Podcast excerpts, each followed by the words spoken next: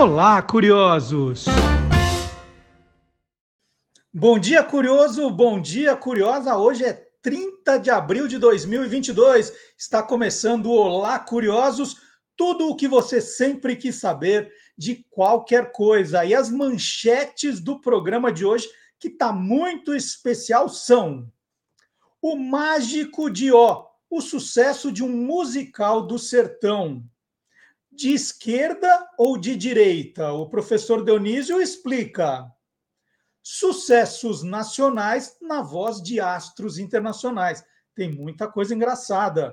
E como são os filhos das serpentes, com Guilherme Domenichelli daqui a pouquinho.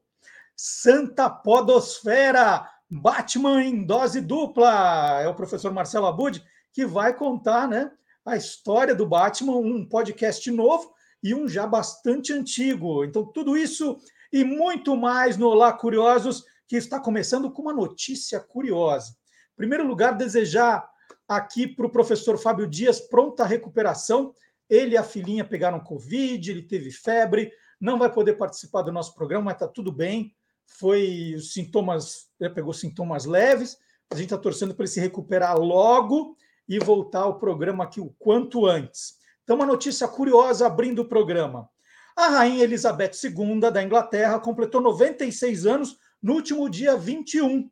E nesse mesmo dia, a monarca ganhou uma boneca Barbie para marcar seu jubileu de platina. Né? Sete décadas desde que assumiu o trono em 1952, tornando-se a monarca britânica mais longeva e também a chefe de Estado mais velha da história. A boneca é essa aí que você está vendo. E segundo a fabricante Mattel, essa boneca Barbie faz parte da série Barbie Tribute Collection. Para comemorar a data, vários eventos acontecerão em todo o Reino Unido no próximo mês, culminando em um feriado nacional de quatro dias. Olha que beleza! De 2 a 5 de junho, conhecido como Jubilee Weekend quatro dias de feriado, hein? Que beleza. Aqui a gente pegou isso também, mas dividido em duas partes ali. Quatro direto. E agora vamos chamar o professor Dionísio da Silva.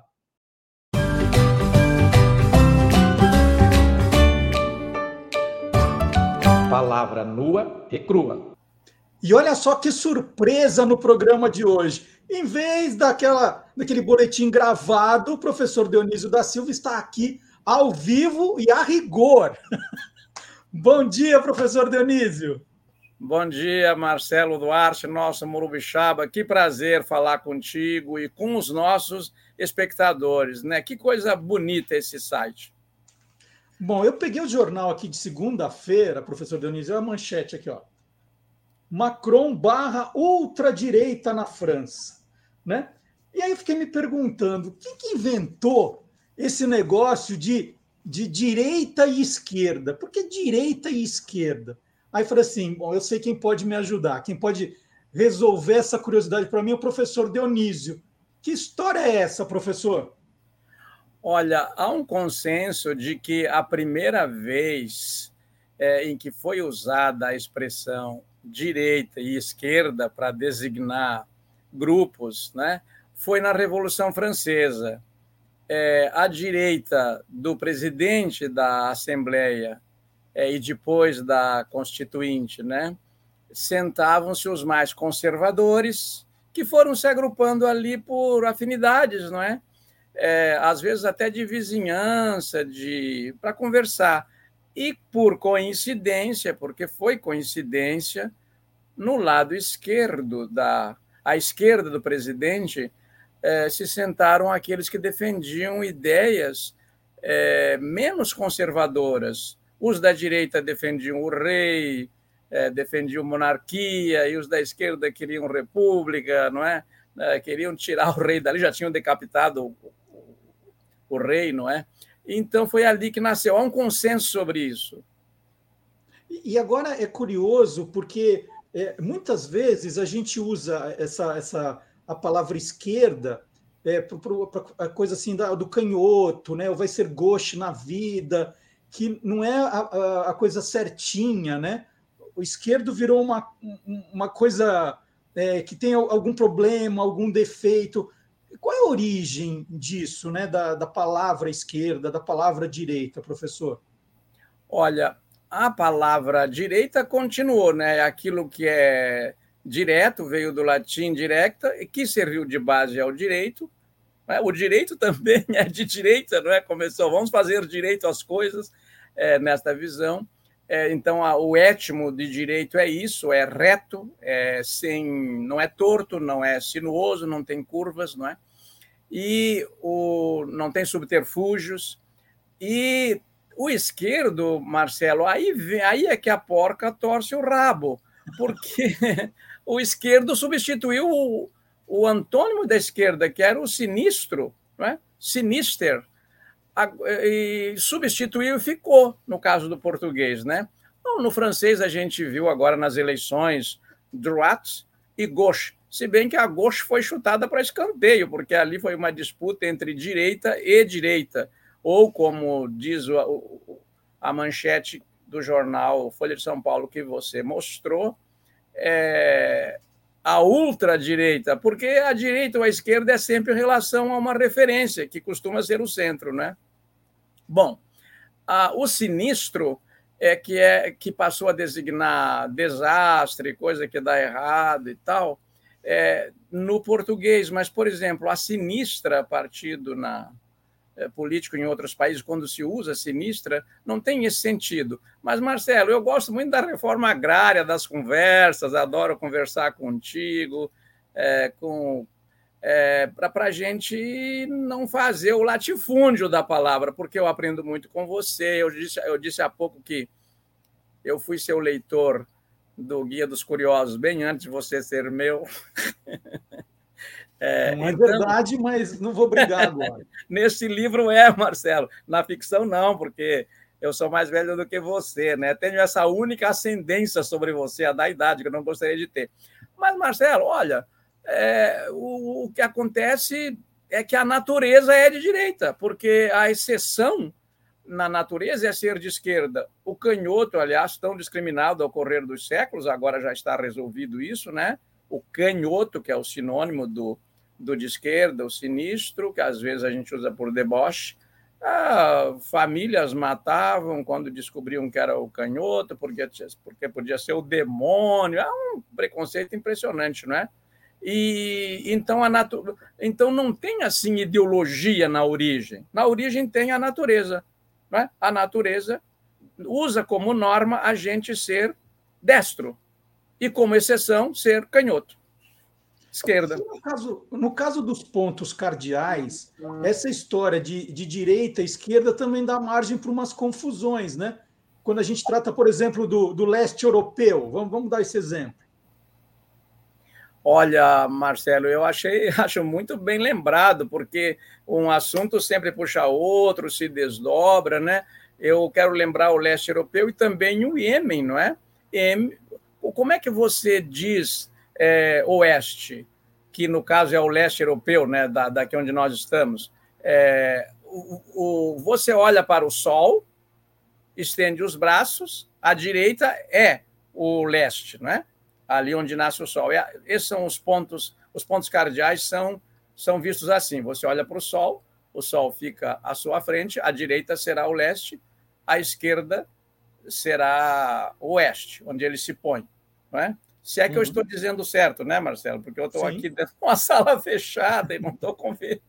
Deve ser isso, mas, é, a, a, a, enfim, o leste e o oeste são definidos assim. O Iêmen, o que é que é? Iêmen em árabe é ao oeste, o caminho para o oeste. A gente diz Iêmen e se esquece que um dia ele foi só um ponto cardeal, uma orientação. Então, e, e o curioso é isso, né? Quando a gente fala do leste europeu, a gente sempre lembrava da, da questão da, do, dos países de esquerda que adotavam essa filosofia, e na verdade era a designação, quando falava do leste, a direita, né? E, daí essa confusão. Sim, fez uma grande confusão, porque as pessoas misturam muito, não é?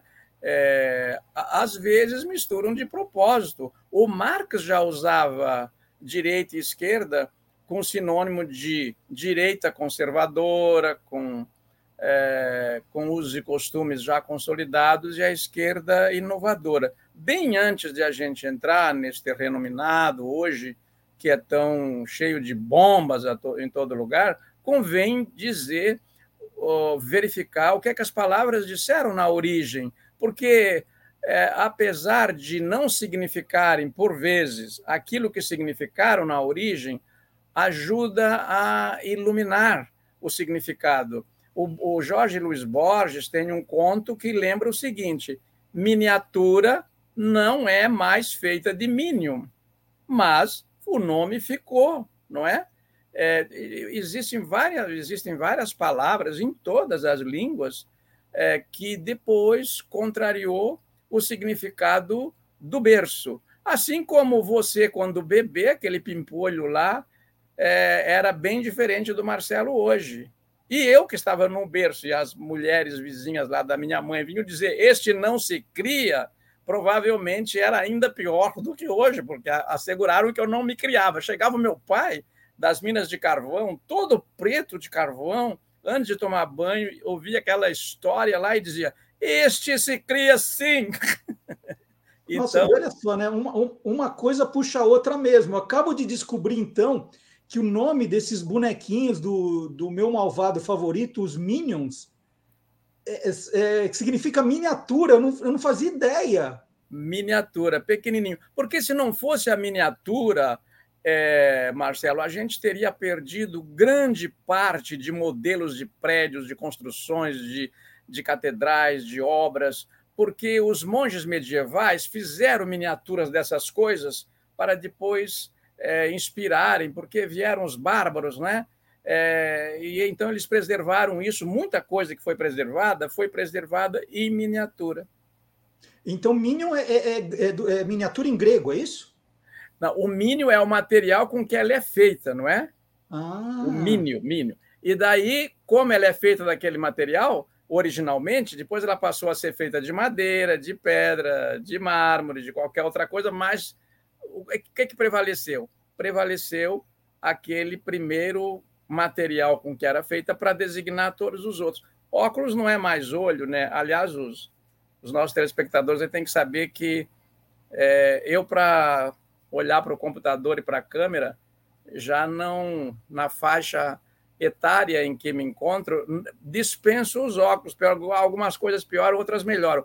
O Paulo Leminski tinha uma expressão maravilhosa sobre isso, porque conversar com você é muito bom para as divagações tão curiosas, né? Isso aqui é curiosidade. O Paulo Leminski, que foi meu colega de bar, felizmente saí a tempo, é, ele, aliás, bebi muito pouco com o Paulo Leminski, com o Bento Prado Júnior, ambos morreram de cirrose, né? É, era uma. Ele dizia, o Paulo Leminski tinha uma expressão assim: Dionísio, nós não temos faixa etária, nós temos faixa otária, porque estão nos tratando como bobos, como otários. Muito bom. Ó, gente, então, recomendando sempre, como a gente faz toda semana, de onde vêm as palavras, a ultra edição, revista atualizada pelo professor Dionísio da Silva. Quem quiser comprar o livro, não precisa ir longe, não. Tem o link aqui na descrição do vídeo, como a gente sempre coloca, para cair direto na, na, na, editora, onde você na loja que você vai encontrar. E é um livro que eu já contei aqui, é verdade. Toda semana eu abro para descobrir alguma coisa diferente. Então tá, o livro já está um pouquinho gasto. Agora, mais gasto ainda está a primeira edição desse livro que eu já mostrei aqui, da, de, de uma editora que nem existe mais, né? Exatamente. E, Fechou, lamentavelmente. Tem... Tão boa, né? O Grupo Siciliano. O Grupo Sim. Siciliano tinha 80 livrarias, editava a gente e largava em 80 livrarias. Marcelo, eu te agradeço muito essa colher de chá, que na verdade é uma sopeira desse tamanho, não é? é e queria te dizer assim: eu, eu recebi um, uma reclamação de um leitor, eu adoro reclamação de leitor, de espectador, né? Um amigo meu lá de Florianópolis, ele disse: Dionísio, dei de onde vêm as palavras de presente de aniversário para minha esposa. E eu disse assim: ó, esse, esse livro aqui tem todas as palavras, cometeu esse desatino, né? Imagina, a língua portuguesa tem de 800 mil a 1 milhão de vocábulos funcionando, os, dicion... os maiores dicionários têm 250 mil, 300 mil, e ele verbetes, né? e ele diz: Olha, tem todas as palavras. Diz uma palavra aí. Ela falou: tristeza, porque é o nome de um bairro em Porto Alegre, onde moram os amigos e tal. Ele disse: tristeza não tem. Daí ele reclamou: Dionísio, não tem tristeza no seu livro? Eu falei: não tem, mas vou pôr. Ainda então, bem que não tem tristeza, né? Oi? Ainda bem que não tem tristeza. não tem tristeza. Mas deixa mas eu ver Marcelo... se tem alegria. Espera aí que eu vou ver se tem alegria. Veja se tem alegria. Vamos ver. É, amamentar, alquimia. Almôndega tem. Almôndega tem. Tem tanta coisa aqui. Será que não tem alegria? Ó, vamos fazer uma. Fazer. Alegre. Alegria! Tá vendo? O livro não tem tristeza, tem alegria e alegre ainda. Sensacional. Mas, Marcelo, Professor eu estou. Pre... Pois não. Muito obrigado pela conversa aqui, sempre maravilhosa. Desculpa interrompê-lo, pode falar. Não, não, é que eu estou escrevendo, além de onde vêm os palavrões, que eu estou quase concluindo, eu estou fazendo uma separata pequena para não fazer outra reedição, chamado, chamado Outras Etimologias. E vou botar tristeza, vou botar todas as palavras que me perguntam aí que não está, e estou catando as que não estão para colocar ali. Um livrinho pequeno, né? Chamado Outras Etimologias, que não estão neste grandão para não reeditar de novo vou fazer um pequeno. Era isso que queria dizer, querido. Muito obrigado. Muito bom. Muito obrigado, então, professor Doniz. Eu vou chamar agora o Antônio Mir aqui. Ele, eu não sei se ele vai entrar pela direita ou pela esquerda, né? Vamos, vamos, vamos esperar, mas ele vai entrar agora e a semana que vem o professor Dionísio está de volta. Então vamos lá. Agora é hora dos caçadores da música perdida. Tchau, professor Dionísio. Muito obrigado. Tchau, Marcelo. Um abraço. Muito obrigado. Vem aí. Os Caçadores da Música Perdida. Olá, curiosos! A música brasileira encantou e inspirou diversos artistas internacionais. Foram gravados grandes sucessos nos mais variados idiomas e estilos, e em alguns casos arriscaram até cantar em português. Garota de Ipanema ganhou uma clássica interpretação nas vozes de Frank Sinatra e Tom Jobim em 1967. A bossa nova e o samba sempre chamaram a atenção dos cantores estrangeiros e vários deles gravaram discos em suas passagens pelo Brasil, principalmente no Rio de Janeiro. No disco de 1968, Jimmy Cliff em Brasil, um dos destaques é a faixa She's Something Else, versão de Vestir Azul, sucesso de Wilson Simonal, composta por Nonato Buzar. A atriz e cantora alemã naturalizada americana Marlene Dietrich esteve no Rio em 1959, quando gravou o álbum Dietrich in Rio e cantou em português a música Luar do Sertão. Quem ensinou a música para ela foi o cantor Calbi Peixoto o grande sucesso de Adoniran Barbosa, o samba Trem das Onze, de 1964, ganhou em 1967 uma versão em italiano na voz do cantor Ricardo Del Turco. A canção recebeu o título de Figlio Unico. A cantora, atriz e apresentadora italiana Gigliola Cinquetti incluiu em seu álbum de 1978, Pensieri di Donna, a canção Parallele, a adaptação da música de Belchior de 1975 para o italiano ficou por conta do letrista Sergio Bardotti. Em 1971, o hit de Juca Chaves, Take Me Back to Piauí, ganhou uma versão em sueco gravada pela cantora Silvia Vretamar. Entre as mais belas releituras feitas por artistas estrangeiros está Sweet Mother Earth para o álbum Bert Jens Conundrum, um disco lançado em 1980 pelo guitarrista e compositor escocês Bert Jansch. Bert é conhecido como Bob Dylan britânico e fez arranjos fantásticos para essa versão de Cio da Terra de Milton Nascimento. Em 2002, uma das músicas mais executadas nas rádios argentinas era o single Complicado e Aturdido, do popular grupo de reggae e ska Los Pericos. A música é a versão portenha de Mulher de Fases, faixa do disco de 1999 Só no Forever da banda Raimundos.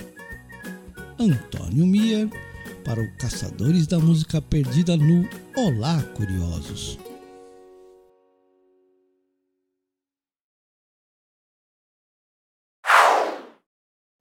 E o Antônio Mier deixou um recadinho, né? Tem muita gente que fala, puxa vida, mas por que ele só está contando a história das músicas e a gente não pode ouvir as músicas? Então, né? No YouTube existe uma política diferente para o uso de músicas, né? Tem a ver com os direitos da, das bandas que são donas dos direitos. Então, por respeito ao direito autoral, que a gente é, sempre fez questão de respeitar, nós não tocamos as músicas que o Antônio Mir apresenta. Mas a brincadeira é você prestar atenção no boletim, anotar, né?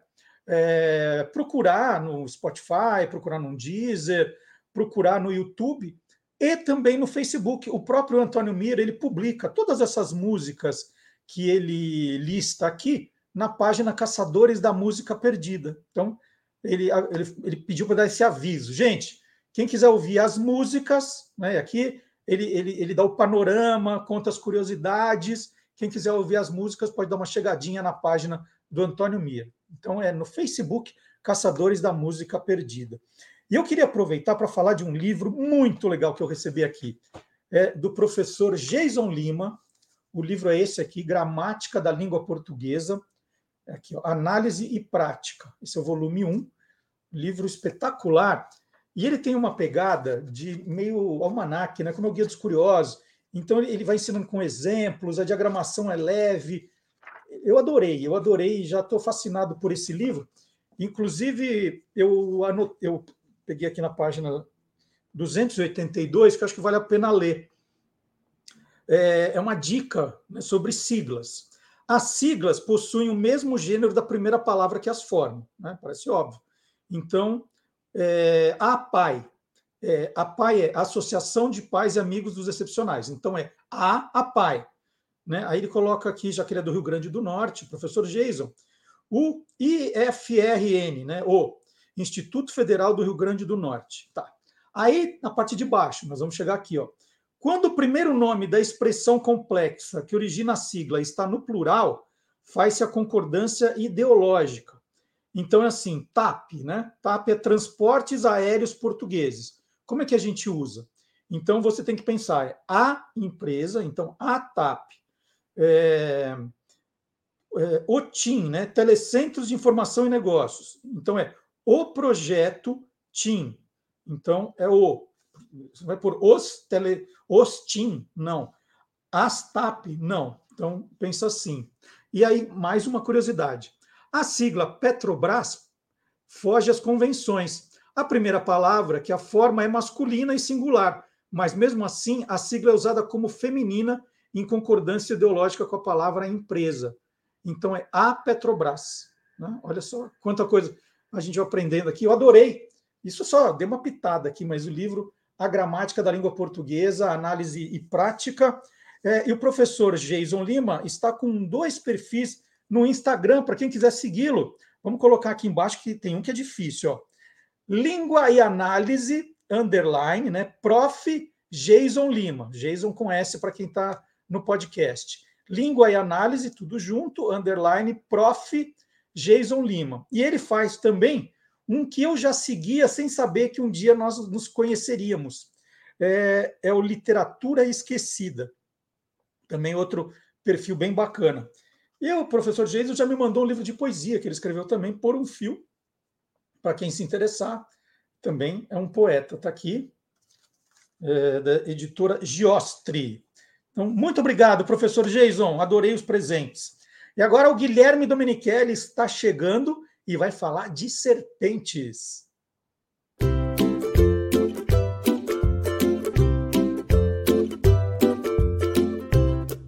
Soltando os bichos com Guilherme Domenichelli. Como os filhotes das cobras nascem? Dependendo da espécie de cobra, os filhotes nascem de uma determinada maneira. São três formas diferentes. Serpentes ovíparas são as espécies onde as fêmeas, depois de fecundadas, desenvolvem ovos no interior do seu corpo. Após alguns dias, ela bota esses ovos em um lugar seguro. Os filhotes crescem no interior dos ovos até o nascimento. Exemplo: cobra coral, beetle e a cobra do milho. Serpentes vivíparas são as espécies de serpentes onde os filhotes se desenvolvem dentro do corpo da mãe. Eles nascem totalmente formados. Exemplos: sucuri e jiboia.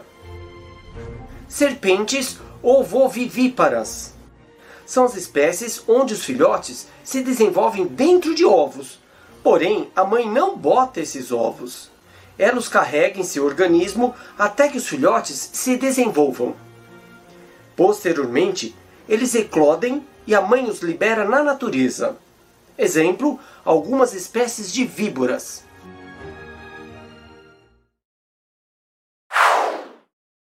E no desfile do grupo especial do Carnaval de São Paulo, sábado passado, a escola de samba Tom Maior, que ficou em quarto lugar, apresentou o carro alegórico Reencontro com Aviador, uma representação da obra do cordelista Josué Limeira, que foi apresentada aqui no programa em primeiríssima mão, lembra? Eu trouxe algum tempo o cordel de Recife, né, encontrei, conheci o, o, Josué lá, né, é, trouxe esses cordéis, fizemos a entrevista com ele, ele participou do Olá Curiosos. E o Josué deu detalhes, né, que ele ia participar do desfile, na entrevista que ele deu aqui, ele contou bem no finalzinho da entrevista sobre isso. Então, o, o desfile da Tom Maior teve como ponto de partida o livro que ele escreveu, O Pequeno Príncipe em Cordel.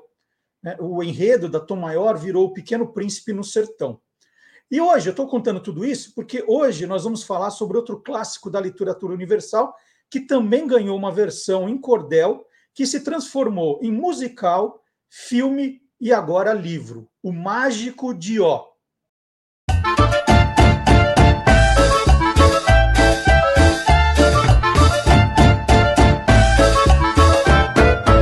É Brasil que não acaba mais.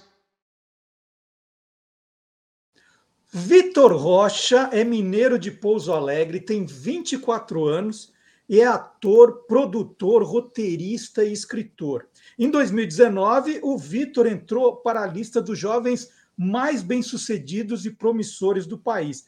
E não foi à toa né, que ele entrou nessa lista. Vitor escreveu e atua em quatro espetáculos premiados. E os textos de três desses espetáculos foram publicados em formato de livro. Tudo agora, recentemente.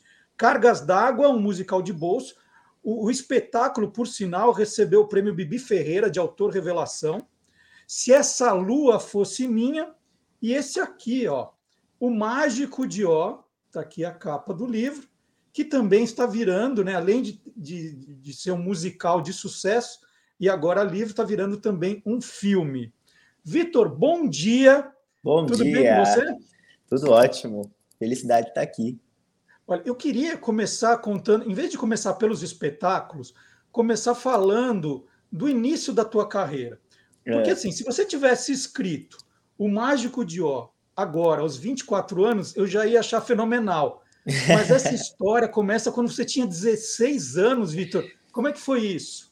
Isso. Então, eu comecei, eu sou de Minas, né? E eu comecei a fazer teatro na escola, através de, de projetos educacionais mesmo, de de um festival estudantil que a minha, escola, a minha cidade promovia e todas as escolas participavam. E eu comecei nesse festival muito criança. E quando eu, depois que eu descobri o teatro, comecei a, já tinha até começado a me profissionalizar, é, ator já numa, numa escola técnica de artes cênicas, eu comecei a atuar nessa, nessa mesma escola como professor de teatro também.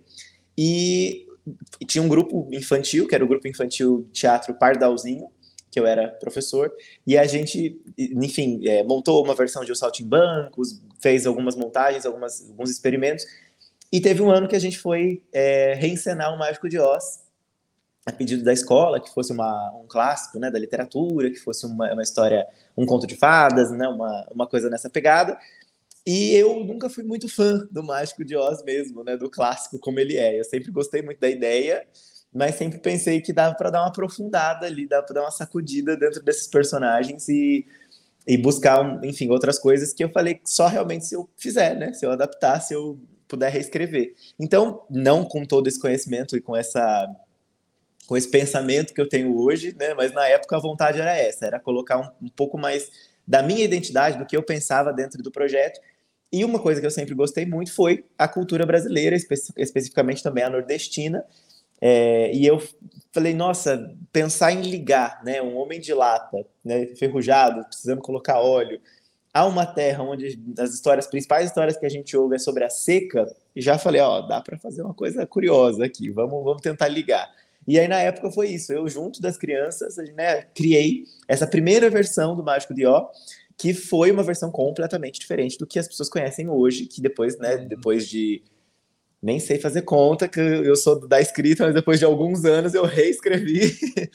mas é, era uma versão com é, que bebia bem da música popular nordestina, então em vez de cantar uma música original, o Cabra de Lata cantava Elba Ramalho, em vez de cantar o Tem que Sertão era Asa Branca, e depois de um tempo eu isso, isso aconteceu na cidade mesmo, foi um marco bem legal para a cultura, no festival foi um, um, um espetáculo todo mundo curtiu, a gente apresentou em outras cidades, com as crianças mesmo, mas depois de um tempo eu falei, agora com um pouco mais de maturidade, eu gostaria de revisitar essa ideia, de voltar e adaptar essa história de novo. O que é muito curioso, Marcelo, porque eu, sei, eu conto isso, você sabe que eu acho que eu nunca falei isso em entrevista, mas eu, às vezes eu comento isso com as pessoas. O Bom Dia Sem Companhia, que foi o meu espetáculo mais recente, eu acho que foi o primeiro espetáculo, o primeiro projeto da minha vida, que foi uma ideia do Vitor adulto.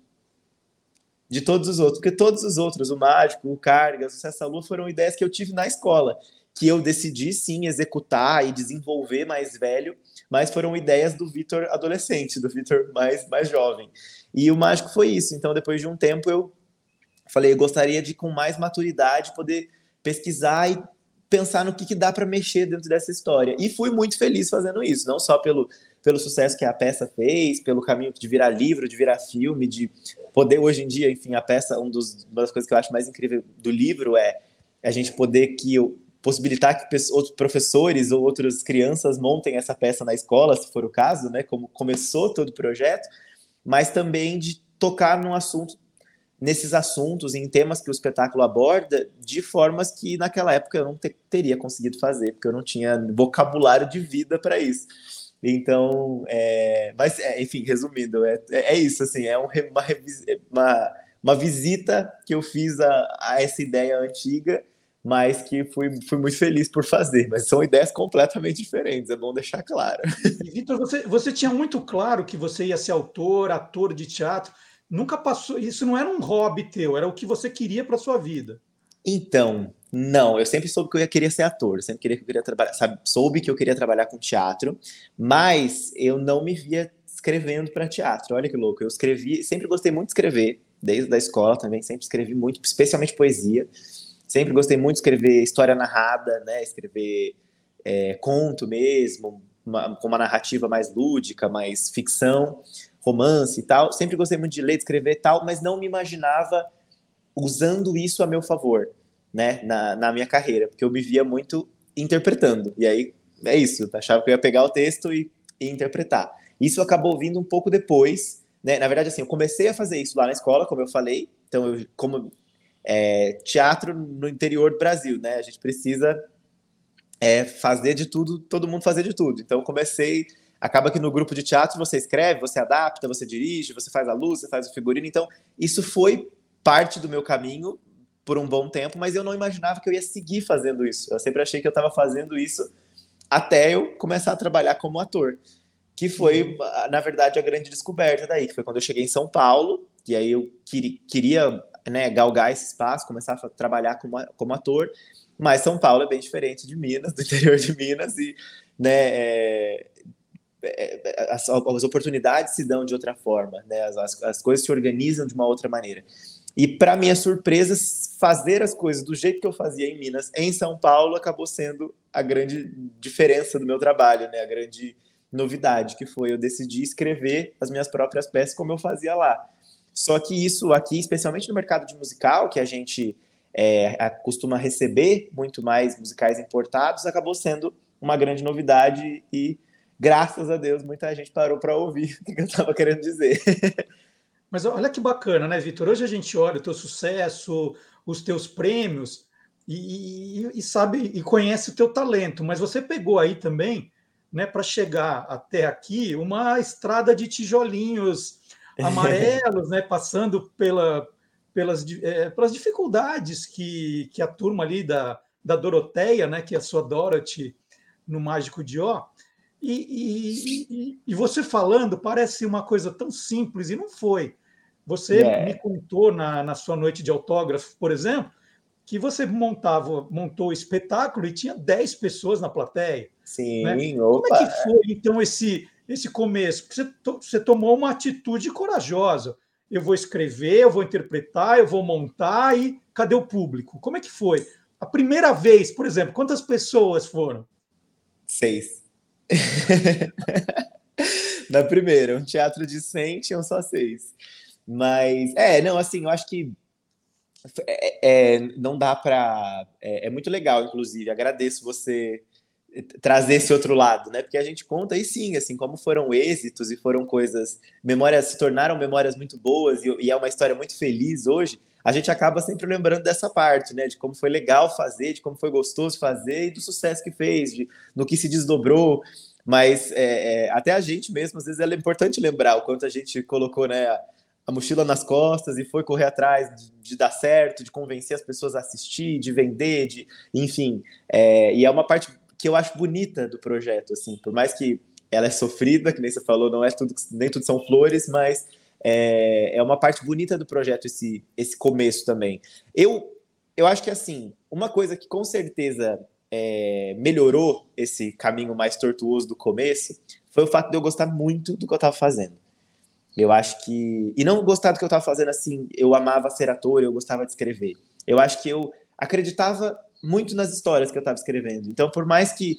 Ah, não tinha seis pessoas na plateia, mas eu acho que no fim das contas não era tanto sobre ter seis pessoas na plateia, era que eram seis pessoas a mais que estavam conhecendo a história além de mim, que até a princípio só tinha eu. Então, seis a mais já somos sete, tá ótimo. Então, eu acho que isso era um gás danado. Óbvio que não dá para a gente romantizar e achar que só isso é o que dá para levantar um projeto, tem que pensar sempre em vender, tem que pensar em como chegar lá, até porque não estamos aqui porque eu levei seis pessoas para o teatro, nós estamos aqui hoje porque muita coisa aconteceu depois disso. Mas eu acho que uma coisa que tornou esse processo possível foi justamente isso, de não estar tá mirando é, em fazer o espetáculo mais incrível do universo e, e não ter essa pretensão. Aliás, eu acho que quando eu comecei, e com todos esses projetos que você falou mesmo, a minha pretensão, minhas pretensões sempre são muito baixas, entre aspas, não que não tenha uma expectativa, não que não tenha um, uma estratégia, porque afinal de contas a gente está falando de mercado, de carreira, de negócio, mas existe uma, uma pretensão básica que eu acho que no fim das contas, se nenhuma outra for atingida, se essa for atingida, já ganhamos o dia, que é de contar bem essa história e de fazer com que as pessoas saiam de lá mudadas. E isso, seja uma, seja dez, seja cem, seja mil, eu acho que a gente estava trabalhando para fazer. Então, nesse começo, o que ia dando essa força era essa resposta. Era um tá gostando muito e, e sim, acreditar muito no que eu estava fazendo, ter pessoas que estavam comigo que acreditavam, que eu acho que isso é outra coisa muito importante, né? Que a gente não faz nada sozinho, especialmente teatro. E se no teatro você tá lá dando sangue, mas tem outras três pessoas que estão ali meio que assim não vira, então acho que eu devo muito disso também à, à trupe, né, que, que bancou todas essas, essas histórias sempre, mas também das pessoas que foram chegando e, e encorajando. Eu acho que eu falo bastante sobre isso recentemente, assim, porque por sorte muita gente hoje me fala: Nossa, Vitor, me inspiro muito no seu trabalho, também escrevo, ou sou ator, ou enfim. E eu falo que eu sempre falo, se sinta parte, então, se sinta parte do meu trabalho, porque eu me senti muito parte do trabalho de outras pessoas, né? Eu acho que eu eu sou a pessoa que quando eu vejo um filme brasileiro fazendo sucesso, eu não tenho nada a ver com o filme, eu não fiz o filme, eu não escrevi o filme, eu não atuei, mas parece que parece que é meu, sabe? Parece que eu falo, parece que alguém já deixou o caminho mais fácil para quando eu fizer o meu filme. Então eu falo, todas as conquistas são, né, é, enfim, então só voltando, mas resumindo, é, eu acho que todas essas pessoas que foram se sentindo parte de alguma forma, seja como público, seja como jornalista, seja como é, apoiador, seja como elenco, foram encorajando, tornando esse caminho mais fácil. Acho que só foi possível graças a todas essas coisas que foram se juntando. Vitor, eu, eu acho que essa entrevista vai ficar na sua história como um registro de você contar essa, isso tudo, do começo. Que dia foi, então, essa estreia em que teatro? E o nome das seis hum. pessoas, vai. Nossa, não vou lembrar. Olha, eu vou lembrar, eu vou lembrar, na verdade, assim, eu lembro que é, foi no Cia da, Teatro Cia da Revista, que foi o teatro que aceitou receber Cargas d'Água, assim, quando Cargas d'Água era uma peça de ninguém, com ninguém no elenco, com nada, né? A primeira estreia do mundo. Ele até brincou hoje, eu falo. Depois que Cargas d'Água foi para Londres e para Nova York, eu falo que o Cia da Revista foi a estreia mundial do Cargas d'Água. Uhum. É, mas foi no Teatro Cia da Revista, ali na Barra Funda, às três horas da tarde de um domingo. E eu lembro que na plateia a gente tinha a família do André Torquato, que era o ator que fazia o moleque. Então tava a tia Laura, o Zé e acho. Ai, nem lembro.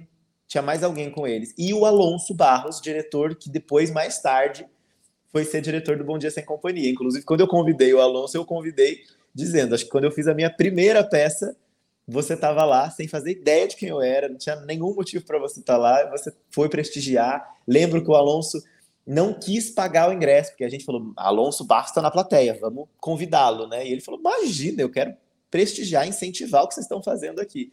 Então eu convidei ele depois para dirigir um outro trabalho, mas lembro que ele especificamente que ele era uma dessas pessoas. E eu acho que as outras pessoas eram um público assim espontâneo que a gente divulgou e acabaram acabou aparecendo.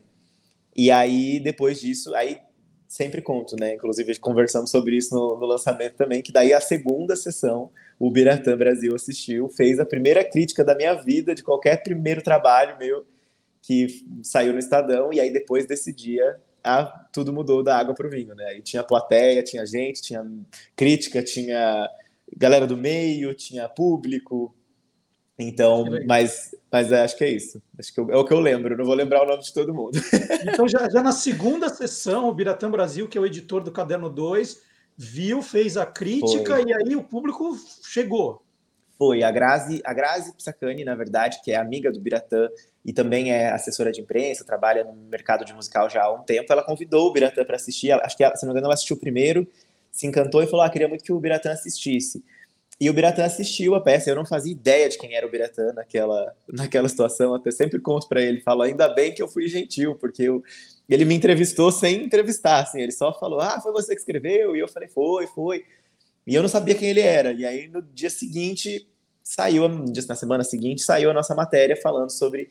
É, eu nunca esqueço, inclusive tenho aqui em casa, pendurada na parede, essa primeira crítica, e o título da matéria é é, o poder inigualável de um pequeno espetáculo. E eu acho que sempre falo, inclusive, que é, foi quase que uma, uma aula que o Biratã me deu, que eu falo que eu, eu, eu reestudo todos os dias essa aula, que foi dele falar, não só como o primeiro, de, de, de falar, olha, o primeiro projeto, não importa o tamanho dele, é, é, um projeto, é uma ideia, é um sonho, é uma vontade, e de encorajar, mas também de hoje em dia, assim, que isso tudo que você falou, né? Ah, aconteceu tudo isso com o Vitor, o Vitor fez esse monte de coisa, mas vira e mexe, eu me pego falando, ai, que, qual é o próximo passo? Qual é o próximo passo? E às vezes a gente coloca isso em muitos outros lugares, né? Ai, quero fazer um filme, agora eu quero fazer uma peça com orquestra, agora eu quero fazer. E, e te, temos todas essas vontades e vamos fazer todas essas vontades um dia, se tudo der certo, vamos lutar para fazer todas elas, tornar tudo isso real. Mas essa primeira crítica fica na parede aqui para me lembrar que não há poder inigual, o poder inigualável de um pequeno espetáculo, né? Esse é o maior poder que existe, é você chegar no pequeno, tocar o coração da pessoa, mudar a vida dela com pouco ali, só com o que você está falando. Mas você esqueceu de falar a data, então, da estreia mundial. Eu não vou lembrar, eu acho que é 13 não? de maio. 13 de maio, se não me engano. 13 de maio de que ano? Eu, 2018. 2018. Vou conferir se. 20 anos. 20 anos. Não, 20 quase anos. 19. 19 ou 20, é isso. É. Acho que 20 já, acho que 20 já. Bom, e aí, aí a gente passa, pula para quatro, pra, pula esses quatro anos, e hoje você lota, né? É, é, é, o teatro principal do Sesc Pinheiros que você, que você fez ali, o, o grandão? Não, não, a gente fez no Sesc, no auditório, lá no, no de cima. O que a gente fez no, no auditório grandão foi o Sesc Consolação. Que eram 400 lugares, né? 500, e, 400. É, acho que por aí. Não, não me recordo, mas acredito que por aí. Foi onde você assistiu também, né? Você chegou a assistir lá. É, eu, eu já vi três vezes, né? E eu me emociono muito. E, e aí, aí é, você, essa semana, a gente estava conversando, né, Vitor? E você contou que teve um dia dessa semana que você estava ensaiando o, o, o espetáculo. Falou assim, puxa, mas ele já fez tantas vezes, né? É, já está tanto tempo fazendo, por que, que você precisa ensaiar ainda? Cara, eu acho que tem uma coisa que é, que é muito louca, assim, que, que o teatro tem, né? O, o filme, ele pode estar tá gravado e ele vai sempre causar essa mesma emoção, porque ele foi captado, eternizado daquela forma, né? O livro também. É, ele, aquelas palavras estão ali, você pode ler de milhões de formas, mas são aquelas palavras. O teatro tem uma coisa que amanhã o ator pode se confundir, dizer a palavra de um outro jeito e te fazer entender uma outra coisa. Ou somos seres humanos, né? Eu estou ali contando a peça. O Victor que escreveu, por exemplo, o Mágico de Ó, anos atrás, não é o mesmo Victor que sobreviveu a uma pandemia. Então, é, a forma como eu dou esse texto, a forma como eu sinto falar sobre, por exemplo, uma fala clássica do Mágico de Ó, né, que é o não há lugar como onde a gente está. A forma como eu falava isso de um jeito antes da pandemia me batia diferente do que bate agora. Então eu acho que uma das importâncias, além de calibrar a qualidade do espetáculo, de estar sempre afinado, sempre bonitinho, é, eu acho que é esse lugar de sempre essa manutenção para que sempre seja verdadeiro, para que sempre seja é, fiel ao que foi criado para ser e, enfim, e, e prezar por essa qualidade mesmo. Eu acho que as coisas vão se esticando, né, ao longo do tempo. A gente está fazendo essa peça há muito tempo, tem coisa que eu já não penso mais tanto assim para fazer. Então é legal você parar para ensaiar que você fala, opa, tá fazendo isso automático por quê? Se na vida a gente, né, tem horas que coisas viram automático, imagina uma peça que você sempre dá a mesma fala na mesma hora, no mesmo tom. Então, é, acho que o ensaio a importância é essa, da gente estar tá sempre buscando essa é, é, essa verdade e estar tá presente, né? Porque eu acho que o teatro de todas as artes, acho que é que se faz com presença. Se você não está ali, se você não Aliás, se não é ali, não é nunca, porque se filma já é vídeo, já não é mais teatro. Então, é Sim. é presença. Então, acho que é, é, essa busca. Da, da, última vez que eu fui assistir o Mágico de Ó, né, que eu sempre levo alguém que não tenha visto ainda, aproveito para rever, é, você estava fazendo num teatro do bairro de Perdizes um festival com os seus espetáculos. Isso. Então, a cada noite, você fazia uma das quatro peças na sequência. E você fez isso durante um ou dois meses, agora eu acho que era um mês. Foi um né? mês, foi um mês, isso. Como é que você não mistura as coisas, Vitor? Você que escreveu, você que interpreta, mas é muito texto. Como é que não mistura? Então, eu, eu, eu pensei muito disso, né? Eu até falava sempre isso nos ensaios. Eu falava, gente, ó, vai acontecer, vocês se preparem para sair um, um sotaque nordestino no meio do Cessa Lua, responder o Oswaldo no meio dos bonecos, vocês se preparem. Mas eu acho que no fim das contas, quando começou até o processo dos ensaios, porque uma coisa que eu fiz, né, combinando com a Luísa, minha sócia na produção, com os meninos da produção também, foi falar, gente, eu preciso já no período de ensaios estar misturando as coisas. Porque senão, se eu tiver ensaiar picadinho e quando chegar na hora mistura tudo, eu vou embananar. Então já vamos fazer assim, eu ensaio uma de manhã, uma tarde, uma noite, uma assim eu vou tendo que estar tá pronto para fazer todas a qualquer minuto. E aí eu vou estar tá mais seguro. Então isso ajudou muito. E a outra coisa, eu acho que o fato de ter escrito e tudo mais tem a ver, mas tem mais a ver uma coisa que é são mundos muito diferentes, pelo menos na minha cabeça. Não só personagens diferentes, mas são mundos muito diferentes. O Bom Dia Sem Companhia, acho que não tem nem onde misturar cargas d'água ali ou o Mágico de Ó. É um personagem completamente diferente que fala de outra coisa. Eu até brinco, Marcelo, que uma coisa foi muito bonita, assim, que eu, eu agradeci muito ao universo, assim, é, na mostra que eu pude observar, ver, sentir na minha própria pele mesmo, que foi eu vi o quanto eu cresci fazendo a mostra. Porque eu vi que eu, eu fiz cargas d'água na quinta-feira e no cargas d'água ele fala que medo é, é o nosso melhor amigo, né? Que a gente tem que seguir com o medo e que o medo é o contrário do sonho. E aí quando eu, aliás, o medo é amigo do sonho. É o contrário. E aí quando eu fiz o mágico, fazia o mágico de ó no sábado, eu ouvi a bruxa Má falar que o medo e o sonho querem da gente a mesma coisa, mas cada um a sua maneira. E eu falei, olha que louco, o Vitor de 2018 pensava uma coisa sobre medo que o Vitor de 2019 pensava diferente. Aí eu vi que eu escrevi Essa Lua, fazia Essa Lua às sextas-feiras, e na sexta-feira eu fazia um personagem que até então era capaz de matar e morrer por amor, né, por alguém que ele amava. E, e eu achava isso, né, pensei em 2019, o Vitor pensou isso. E aí, 2021, fazendo Bom Dia Sem Companhia, tinha uma música que falava: tem gente que faz bem pra gente longe da gente. Ou seja, um pensa que tem que se matar por alguém que ele ama, outro tem que pensar: eu amo, mas me faz mal, tem que ficar longe. Então, fazendo a mostra, eu vi o quanto eu cresci o quão diferente eu pensava e, consequentemente, o quão diferente as obras eram. Como cada uma queria falar de uma coisa completamente diferente da outra e não tinha como misturar. Eu até brincava, né? Os meninos da produção, o Victor, sempre que acabava a peça, eu falava: mais uma ileso, estamos a zero dias sem misturar peça. Então tá assim, você não misturou nunca. nunca, nunca troquei uma fala. A gente Olha... contou e a gente foi, ele até falava, quando tinha uma substituição de elenco, uma coisa de última hora, assim, que ele falava, ele falava ai meu Deus, Vitor, é hoje que você vai misturar tudo. E aí quando acabava, eu falava, não foi, saí, saí vivo. Mas um dia você podia misturar de propósito, só para ver a reação dos outros. Né? Posso super, posso super. Eu, eu, você até eu escreve no papel, hoje eu vou misturar em tal momento para provar que você fez de propósito. Tipo isso, tipo isso. Eu combino, combino com o elenco que eu vou fazer isso só para ver a reação do público, de começar a falar a fala de um no meio do outro. o, Vitor, a gente, assim, é, muitos, muitos atores e atrizes conhecidos, né, estão indo ver você, estão indo ver os seus espetáculos. Nas redes sociais, outro dia estava lá a Luana Piovani na sua plateia. Sim. A, a, a minha filha, que também é sua fã, disse que estava lá a Cláudia Raia na Oi. plateia te vendo. Você, você pretende escrever peças para terceiros ou você só gosta de escrever para você interpretar? Não, eu, eu amo escrever, na verdade penso super em escrever, já escrevi, só não foi encenado ainda, estou escrevendo também, coisas para todo mundo. Eu acho assim, eu, eu, gosto muito de.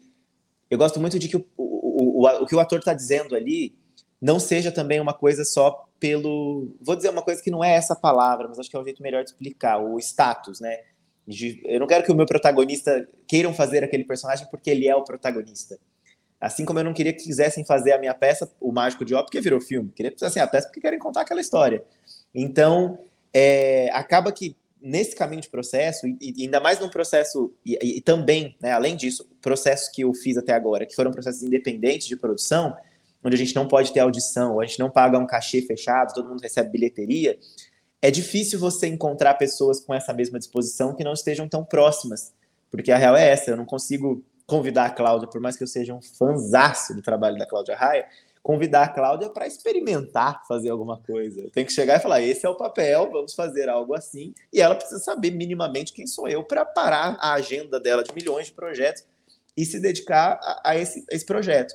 Então, eu acho que uma das coisas que eu espero colher com o meu trabalho é poder agora alcançar outras pessoas, é, não só pessoas famosas, pessoas, mas pessoas diferentes, que não necessariamente eu conheço, mas que eu vou conhecer através do, do trabalho e que vão dar vozes completamente diferentes para coisa que eu penso, né? Eu acho que é, já é curioso, porque muitos dos amigos que eu tenho hoje eu conheci trabalhando, né? Embora as pessoas pensem, é, eu não não tinha trabalhado com a Luísa antes dela fazer a Doroteia do Mágico de Ó. Eu não era o melhor amigo dela ainda. A ficou amigo porque a gente criou esse projeto e viveu essa aventura junto. Né? A Lúcia Salutes eu conheci depois de decidir que ela seria a Leila do Cessa Lua. Então, é, eu conheci, já ganhei grandes presentes escalando pessoas e descobrindo elas no meio do processo. Então, é uma vontade imensa, na verdade, e, e também de realizar alguns sonhos, né? Tipo isso que eu falei, adoraria realizar esse, quero muito em breve realizar esse sonho de falar, esse eu vou escrever para Cláudia e vou ligar para Cláudia e vai ser um sonho. Eu acho que, que isso isso é uma coisa que eu tenho vontade, sim. Acho que isso é uma coisa que nutre a gente, né? Escrever só para gente ou só para uma companhia ou só para pessoas específicas, a gente acaba fechando as possibilidades, especialmente nesse teatro que eu acredito muito que é esse teatro de, de história não vou nem falar teatro de palavra, porque acho que parece que eu estou falando da minha palavra, falando de teatro de história. Eu acredito muito que eu posso colocar a pessoa que for para fazer a Doroteia amanhã, que se ela contar bem essa história, você vai acreditar, você vai comprar, e não importa quem ela seja. Então, partindo desse pressuposto, eu acho que cada vez enriquece mais o projeto a gente trocar, ou a gente trabalhar com outras pessoas, em outros projetos, de outros jeitos, enfim.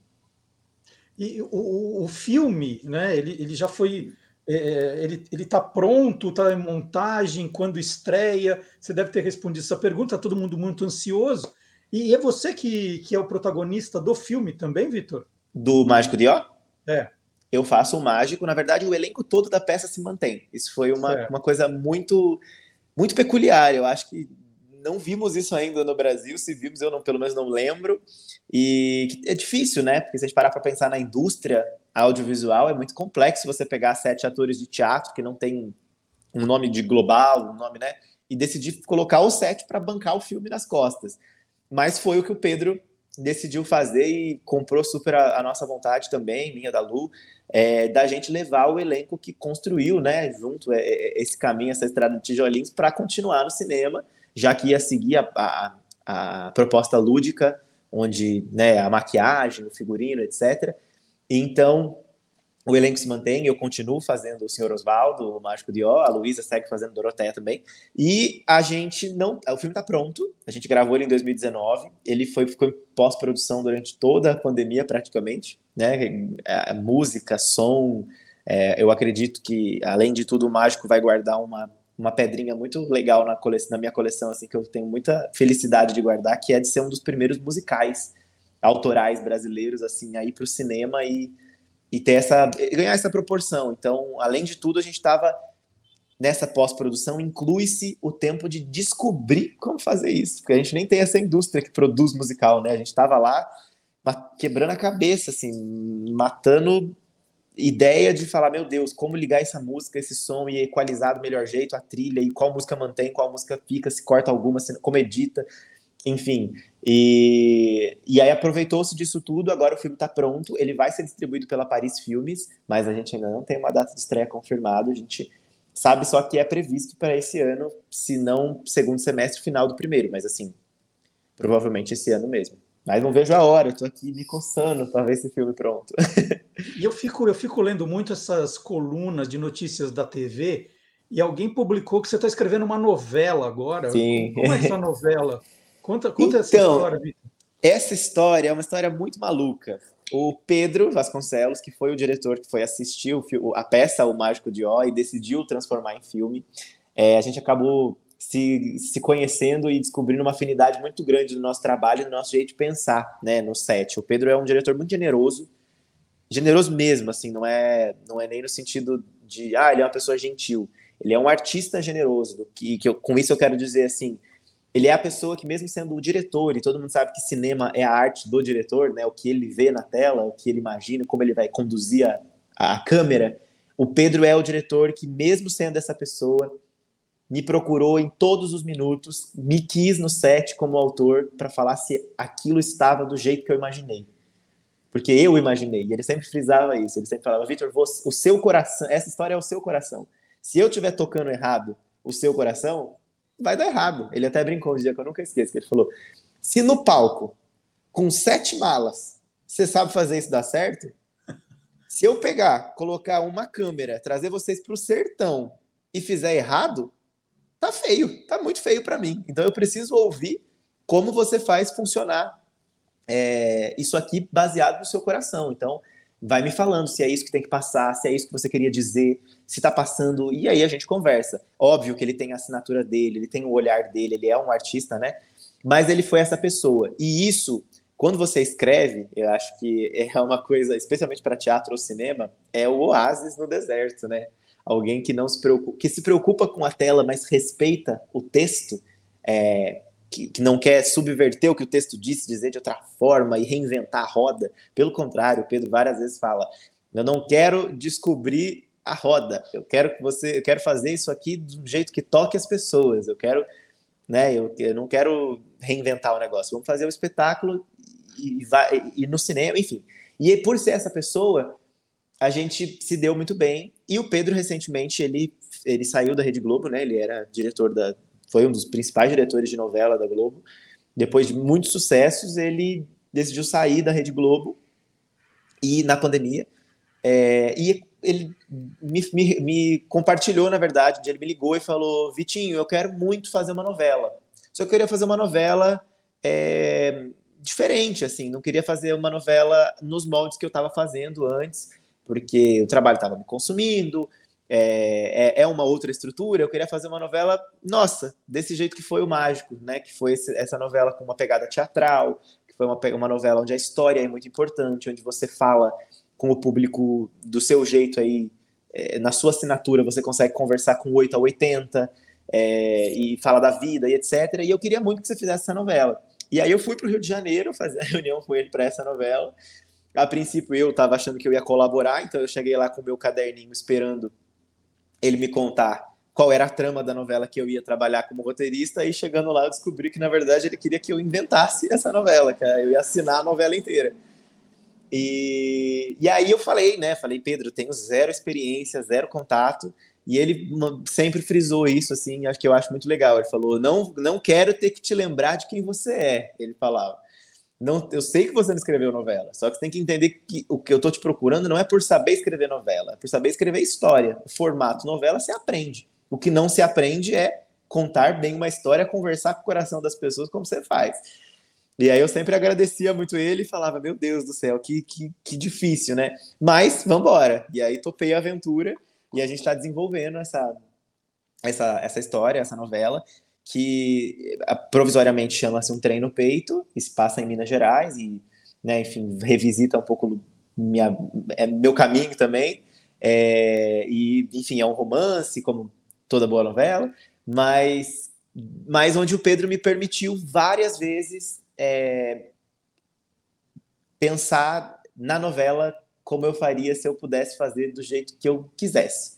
E isso já, já deu a ele mesmo, né, lendo as sinopses, o, capítulo que eu mandei, as coisas que eu já mandei, ele, ele fala, é louco porque dá para ver que não é uma novela convencional. É uma novela, mas é uma novela com, que parece ser uma peça, parece ser um, um livrinho que eu tô lendo, uma coisa assim. Então ele acho que me buscou por esse por, esse, por essa assinatura, por essa linguagem, e eu topei por essa, é, não só pelo desafio, porque eu acho sensacional a gente poder escrever para outros formatos, outros, acessar outros públicos. Eu acho que o que conversa com o, o Brasil majoritariamente é a novela, né? Nossa grande companheira de todas as donas de casa é a novela, né? Ainda, infelizmente, não são os livros, infelizmente ainda não é o teatro, mas a novela entra na casa de todo mundo. Então, quando o Pedro me falou quer comunicar muita gente, em outras palavras, falou, quer fazer uma novela? Eu falei, quero, vamos, vamos descobrir como. Que legal. Gente, guardem bem esse nome, ele já é, é. sucesso, Vitor Rocha, mas vai ter história ainda pela frente para contar para a gente, só tem 24 anos, faz 25 no dia 13 de outubro, é ator, produtor, roteirista e escritor, já falei aqui dos... Tem quatro espetáculos que estão em cartaz o tempo todo, Três viraram livros recentemente. Vou repetir: o Cargas d'Água, um musical de bolso. Se essa lua fosse minha. E o Mágico de Ó, que também virou filme, que vai estrear esse ano aí nos cinemas. Vitor, super obrigado pelo papo. Sucesso. Eu que agradeço. Obrigado pelas perguntas. De verdade, você sabe. É, obrigado, é, fico muito feliz. Seu trabalho é muito, muito bom. Então, tem, tem, tem muita coisa para a gente conversar ainda Oba. ao longo aí da, da, da, desse essa sua trilha aí de quando eu quando eu fizer mais coisas eu volto aqui para te contar claro eu vou querer ver o filme e depois comentar com você. Por favor né? por favor. Vou querer. Combinadíssimo. Então Vitor Rocha conversou aqui com a gente no Olá Curioso e não é só o Vitor que é curioso né? O mundo inteiro tem gente curiosa e a gente mostra aqui no programa agora né que o mundo inteiro é curioso como o Vitor. Um abração Vitor. Obrigado. Obrigado Marcelo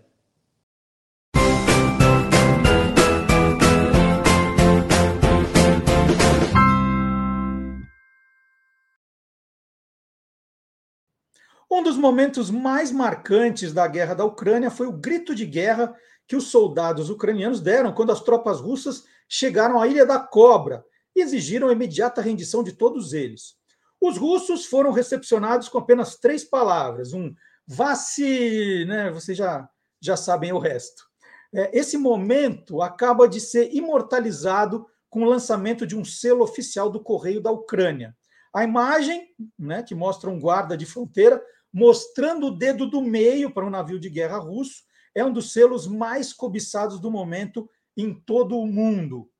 O selo foi lançado em 13 de abril e os moradores fizeram filas gigantescas para comprar os seus, na esperança de ganhar dinheiro rápido com a revenda. Foram impressos um milhão de selos com valor unitário equivalente a um dólar. Só que em sites de vendas, um selo desses já está alcançando o valor de 2 mil dólares, né? Com, por mil dólares já tem gente vendendo por 2 mil dólares. Aí abre aspas, o selo ajuda a lembrar que os invasores devem sair imediatamente de nossa terra e seguir seu navio, diz Igor Smeliansky, diretor-geral do Correio.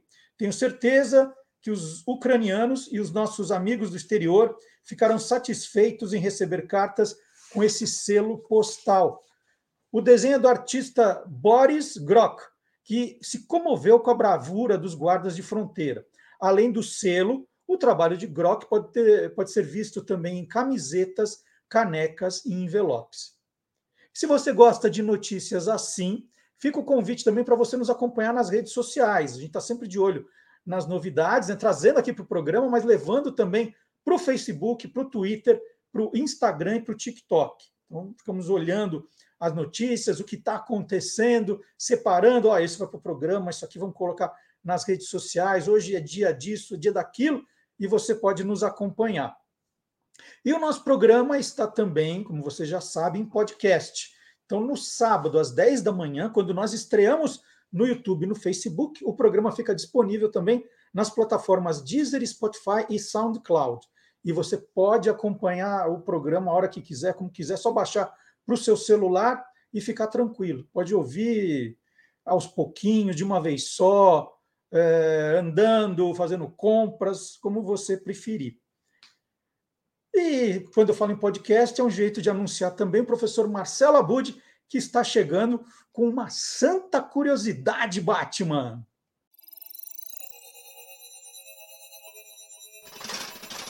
Hoje pode. Com Marcelo Abud. Santa novidade! A Podosfera vai atingir um novo nível nesta terça, 3 de maio. O Spotify continua a mostrar seus superpoderes neste universo e agora se alia a Warner Bros. e a DC para uma produção de audiosérie original. A estreia vai acontecer simultaneamente no Brasil, França, Alemanha, Índia, Indonésia, Itália, Japão e México, e é uma adaptação de roteiro original feita nos Estados Unidos. Gota ouvintes, agora eu quero saber a opinião de vocês sobre esse ceifador. Como é que você se sente com esse maluco à solta? Dr. Bruce Wayne realizando autópsia. Cinco vítimas. Todas aleatórias, pelo que parece. O ceifador, ele tira alguma coisa: coração, pâncreas, vesícula biliar. Ele considera os órgãos que ele pega como uma recompensa. Obrigado. Fez um ótimo trabalho, senhor. Mas eu não tinha terminado esse corpo. Eu conheço um pouquinho de compulsão. DC e Spotify apresentam Batman Despertar. Alfred, trouxe minha roupa de trabalho? Sim, é óbvio que eu trouxe. Cansei de me esconder. Acabou. Eu vou te pegar. A direção desse podcast no Brasil é de Daniel Rezende responsável por filmes como Bingo e Tropa de Elite. A diretora de voz é Marina Santana. No elenco, Rocco Pitanga é Bruce Wayne, Camila Pitanga, Kel, Tainá Miller, Bárbara Gordon. Além deles, tem uma dezena de outros artistas que dão voz ao universo do Homem-Morcego. Na audiosérie Sem Poder Contar com Batman, Bárbara Gordon vai precisar da ajuda do segundo detetive mais inteligente de Gotham, o Charada, interpretado por Augusto Madeira. Com o roteiro de David Goyer, responsável pela trilogia O Cavaleiro das Trevas, Batman Despertar traz Bruce Wayne como um patologista de um hospital responsável por examinar vítimas de um criminoso conhecido como o Ceifador. Batman Despertar, uma audiosérie original Spotify, estreia dia 3 de maio. Siga e escute de graça só no Spotify. E para fazer o aquecimento desta aguardada estreia do Spotify, você pode visitar também a Mansão Wayne, que desde 2000 se apresenta como sendo a casa dos Batmaníacos e Batmaníacas na podosfera brasileira. O podcast inteiramente dedicado à saga do Homem-Morcego é apresentado por Carlos Vasques e André Panceira. Eles recebem em cada episódio uma divertida e bem informada equipe, além de comandarem entrevistas com quem entende do assunto. Cada episódio tem entre uma e duas horas. O podcast Mansão Wayne é lançado quinzenalmente no site mansãowayne.com.br e também nas principais plataformas de streaming de áudio. Boa noite, Gotham. Bem-vindos ao Mansão Wayne, o podcast que fala sobre o que mais importa. Eu, o Batman. Antes de ir, eu deixo um trecho da edição de 7 de junho de 2014, quando o elenco do Você é Curioso adaptou uma história original da série de 1966. Neste radioteatro, com as participações ilustres de Chico Prado e do mago das vozes, o Sérgio Miranda, Face Falsa se disfarça de chaveiro para roubar com facilidade a taça Jules Rimet. Naquela noite, no Central Hall de Gotham City, um grande evento marca o início dos preparativos para a Copa do Mundo do ano de 1966. Senhoras e senhores, estamos aqui diante de uma verdadeira joia, a Jules Rimet. Vejam estas asas estilizadas feitas de ouro. De seus quase 4 quilos, a metade é deste metal precioso. É, de- desculpe, mas foi daqui que chamaram um chaveiro? Nós não podemos parar esse diabólico mestre do deboche! Comissário, há somente uma maneira de desmascarar face falsa. Chefe O'Hara, você falou agora por toda uma nação! Nossa única esperança são os defensores do direito e da justiça! A dupla dinâmica! Puxa, às vezes chego a confundir ouro e bronze, Bruce. Vamos lá, Dick. Você precisa aprender a diferenciar e a saber o valor de cada um deles. Desculpe interrompê-lo, senhor. O batifone. Prepare-se para o choque! É o face falsa! Ele atacou de novo! Nós já vamos! E se você ficou com curiosidade para acompanhar este radioteatro, eu vou publicar ele na íntegra na versão deste episódio do hashtag Hoje Pode em áudio. Para ouvir, basta você procurar pelo episódio 159 do podcast Peças Raras. Com um dos lançamentos originais do Spotify mais aguardados de todos os tempos, Batman Despertar, que acontece na terça, dia 3 de maio, e com o convite para você visitar a casa de quem é Batmaníaco ou Batmaníaca, a Mansão Wayne, nossa viagem pela podosfera de hoje termina aqui. Semana que vem eu volto a trazer mais novidades e curiosidades deste incrível universo dos podcasts. Até lá! Bom, eleições estão chegando. Atenção aí, os menores de 16. é, Quem, quem vai completar 16 anos até o dia 3 de outubro tem ainda essa semana agora, não a semana inteira, mas os últimos dias para né, é, tirar o seu título de eleitor. Muito importante, dá para tirar até pela internet, não precisa nem sair de casa. Então fica o aviso aí para a garotada que quer votar, né, que essa é a chance. Quem gosta de fazer tudo em cima da hora, né? Tá? Então, em cima da hora está chegando. E eu aproveito para falar também do livro Esquadrão Curioso Caçadores de Fake News, que é um, é um bom arsenal aqui para se combater as fake news em época de eleições, né? Que agora o, o negócio extrapolou, né?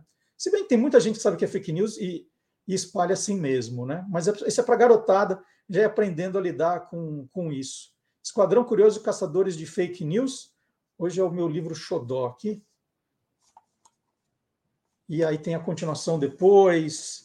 Mas aí eu vou aos poucos falando do- dos livros. É, tem uma outra notícia muito legal aqui também.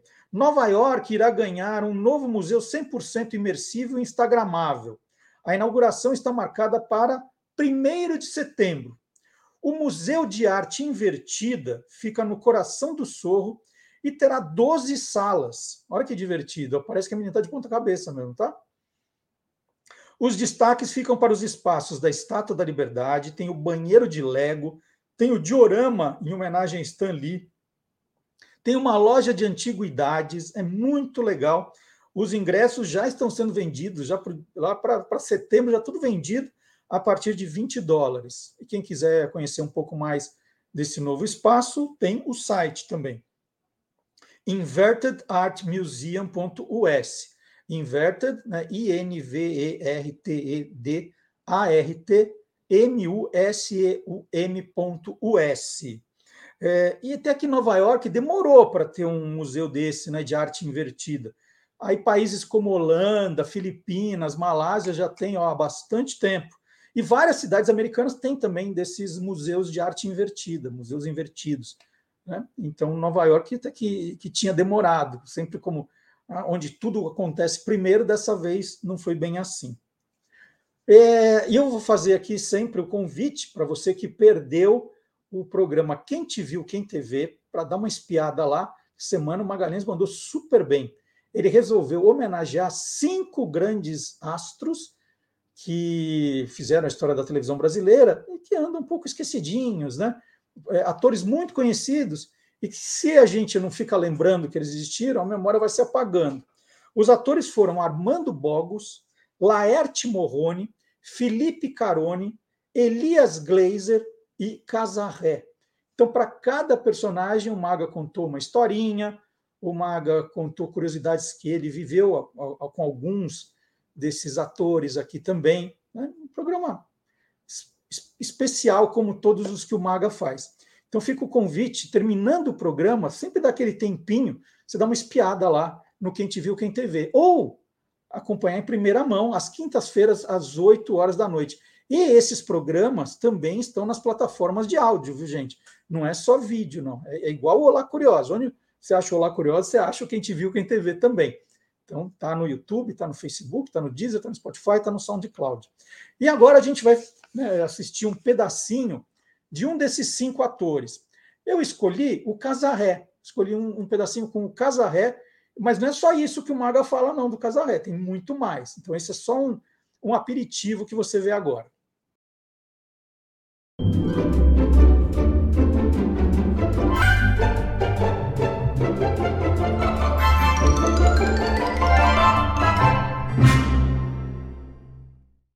Nós vimos muito do Casarré sem vê-lo pessoalmente, né?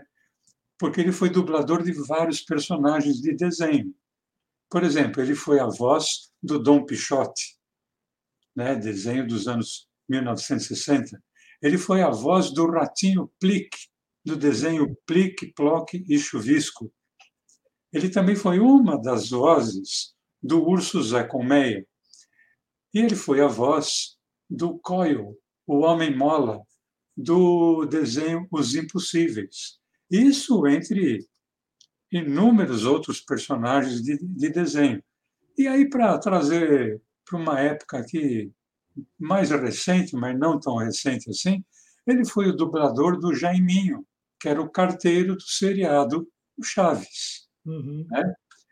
Como eu falei, o, o Casarré foi homem de teatro, cinema e TV, ele começou em teatro nos anos, no início dos anos 1950 e em 1958 ele foi convidado para participar do TV de comédia na TV Tupi. E além de participar do TV de comédia, ele participava de toda a linha de shows da TV Tupi. Ele era sempre muito requisitado porque ele era extremamente engraçado. Ah, sabendo, ele tinha um recurso vocal muito interessante, porque ele brincava muito com a voz, não mudando a voz, mas é, trabalhando com a voz de uma forma melodiosa, às vezes indo para um falsete, às vezes fazendo a voz um pouquinho mais grossa e trazia um tom de comicidade muito grande. Ele passou pelas TVs Excelsior, pela TV Tupi, pela TV Globo, sempre alternando trabalhos em programa de humor e novela, em geral, em papéis cômicos. É claro que teve exceções, né? como, por exemplo, na novela de 1976, O Julgamento, pela TV Tupi, foi uma novela em que o seu personagem, que se chamava Henrique, chegou a fazê-lo sofrer na vida pessoal. Ele ficou angustiado por causa do personagem, a ponto dos seus colegas perceberem. Mas, no geral, assim, o que vem à mente quando você fala em Casarré, o Older Casarré, é a imagem daquele velhinho malandro e safado, que era uma característica dele.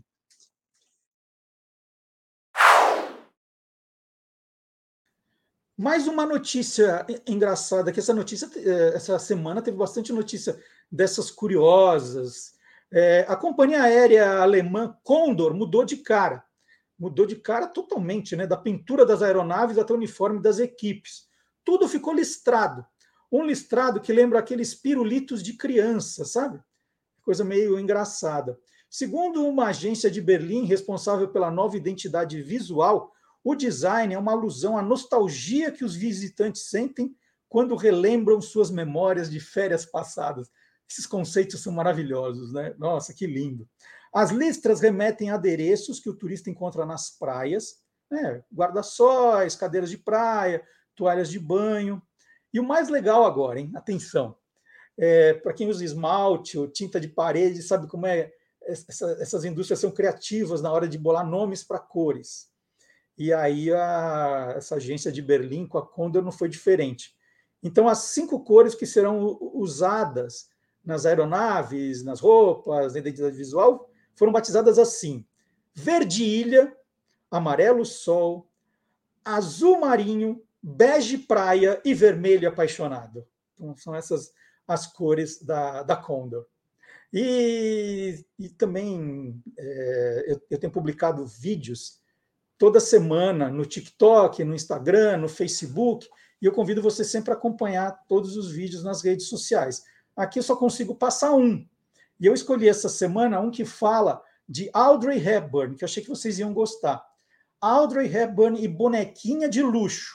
Vamos ver se vocês né, aprovam a minha escolha. Vamos ver? Quanto você pagaria por um dos vestidos mais famosos da história do cinema?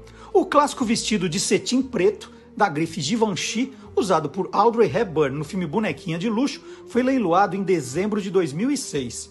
Dole uma, dole duas, dole três. A casa de leilões Christie's de Londres vendeu o vestido pelo equivalente a 800 mil dólares, ou 4 milhões de reais em valores atuais. O comprador ou a compradora não teve a identidade revelada, mas todo o dinheiro ganho com a peça foi usada na construção de 15 escolas para crianças pobres da Índia. Deixa eu aproveitar e mostrar uma, uma relíquia que eu tenho aqui, que é um box que eu comprei quando o filme completou 50 anos. Então tem que tomar cuidado, que é uma caixa linda aqui. Deixa eu abrir aqui com cuidado. Dá para ver aqui? Tenho medo que caia tudo. Mas tem um, um DVD, um, um. Tá aqui, ó. O DVD está aqui. Aí tem o, o Blu-ray, que está aqui. Aí tem umas fotos do filme, deixa eu, deixa eu mostrar algumas fotos do filme. Réplicas de fotos, ó. Isso aqui é uma réplica de uma carta de Black Edwards para para Audrey. Um bilhete que ele mandou. Essa é a, é a mais famosa das fotos, né? Breakfast at Tiffany's. E tem mais, gente. Aí tem o a cereja do bolo aqui, que é o roteiro do filme. Para ver aqui, ó roteiro de George Ackroyd, baseado na, no, no romance de Truman Capote. E aí vem o roteiro, a réplica, né, com um monte de rabisco, anotações. É maravilhoso para quem gosta de cinema, tudo em inglês, né, original. Quer dizer, original o roteiro, mas isso aqui é uma réplica. O, foi de 2011 essa caixa mas muito lindo para quem gosta. E por isso eu resolvi homenagear ali a Audrey Hepburn também no, nesse vídeo do TikTok, do Instagram e do Facebook. Bom, depois eu vou guardar tudo isso aqui direitinho. Deixa eu ver o que eu tenho que chamar agora aqui. Ah, eu tenho que pedir, é, quando vocês tiverem é, alguma crítica, alguma sugestão, alguma ideia, mandar para a gente. Nós temos um e-mail exclusivo para quem é fã do programa, para quem acompanha, olá curiosos, arroba guiadoscuriosos.com.br. É, muitas vezes, né, nos posts que a gente publica no dia a dia, no Facebook, no TikTok, tem gente que, que gosta de causar ali, fica, fica escrevendo umas bobagens, então, então às vezes é, não, dá muita vontade de olhar lá. Mas no olá curioso, arroba está sempre de olho, porque eu sei que é alguém que acompanha o trabalho, que conhece, né? Então não é o, o, um paraquedista só. Então fica aí o, o recado. E, e, vocês vão lembrar, na semana passada, eu apresentei uma invenção, que era uma invenção argentina, de uma loja que estava vendendo móveis que você pode, podia separar se o casal é, brigasse, né? Se separasse, então era tudo modular, então assim, abrigou. Ah, então a mesa divide em duas, fica metade para cada um. É, tinha um monte de coisa, sofá, divide em dois. Eu fui procurar outra dessas invenções e achei uma coisa que era o contrário, aquilo era para o pessoal que estava terminando uma relação. Essa aqui não, é para a relação que está ali a toda. É, e aí eu sou apaixonado por invenções, tanto é que eu fiz o Guia dos Curiosas Invenções, você vai achar umas coisas muito divertidas, né? invenções que deram certo, invenções que deram errado. Tá. Bom, dois ex-engenheiros da Amazon, o Brett Scalod e o Jeff Friesen, criaram um chuveiro que vai agradar casais apaixonados. O chuveiro permite que os dois fiquem debaixo da água quente ao mesmo tempo. Olha que invenção sensacional, não tem aquela coisa do nossa, tá frio aqui, ó, agora é minha vez, nada disso. A ideia já arrecadou 550 mil dólares numa plataforma de financiamento coletivo. E a meta inicial para o projeto é, ir para frente era de 10 mil dólares, já tem 550 mil dólares. O slogan da campanha é um chuveiro que vale a pena compartilhar. Esse chuveiro adicional pode ser conectado rapidamente e sem obra, sem confusão, sem bagunça. A pressão da água, você ia perguntar isso, né? A pressão da água foi uma das principais preocupações da dupla na hora de desenvolver o produto. Depois de realizar uma, uma pesquisa em modelos existentes, eles criaram um chuveiro personalizado que não apenas otimiza a pressão, como também oferece os melhores resultados quando usado em conjunto com o outro. Então, é, além de não piorar a pressão, ainda melhora a pressão do outro. Além disso, né, com essa mangueira isolada que tem lá, os dois chuveiros dispensam água na mesma temperatura e com apenas a necessidade de aquecer a água uma única vez. Então, você acontece o quê? Você diminui o desperdício de água e economiza dinheiro tomando banho com mais alguém. Olha que ideia. Assim, vamos, vamos economizar uma grana, vamos tomar um banho juntos? Bom, aí alguém vai perguntar, vai perguntar, bom, eu não sou casado, não tenho namorado, não tenho parceiro, não tenho parceira, eu não posso comprar esse chuveiro? Pode, pode comprar o chuveiro. Porque os dois criadores da ideia, eles estavam preparados para essa pergunta. E eles dizem que indicam também o chuveiro nesse caso. Porque ao tomar banho sozinho ou sozinha, os chuveiros duplos permitem que você pegue a frente e as costas ao mesmo tempo. Né? Ó, ó como os caras são bons, pensaram em tudo, hein? E quem pensa em tudo aqui também está sempre trazendo umas coisas super legais que já aconteceram há algum tempo, não são essas novidades tecnológicas, é o professor Vard Marx. É hora agora do Aí Tem História.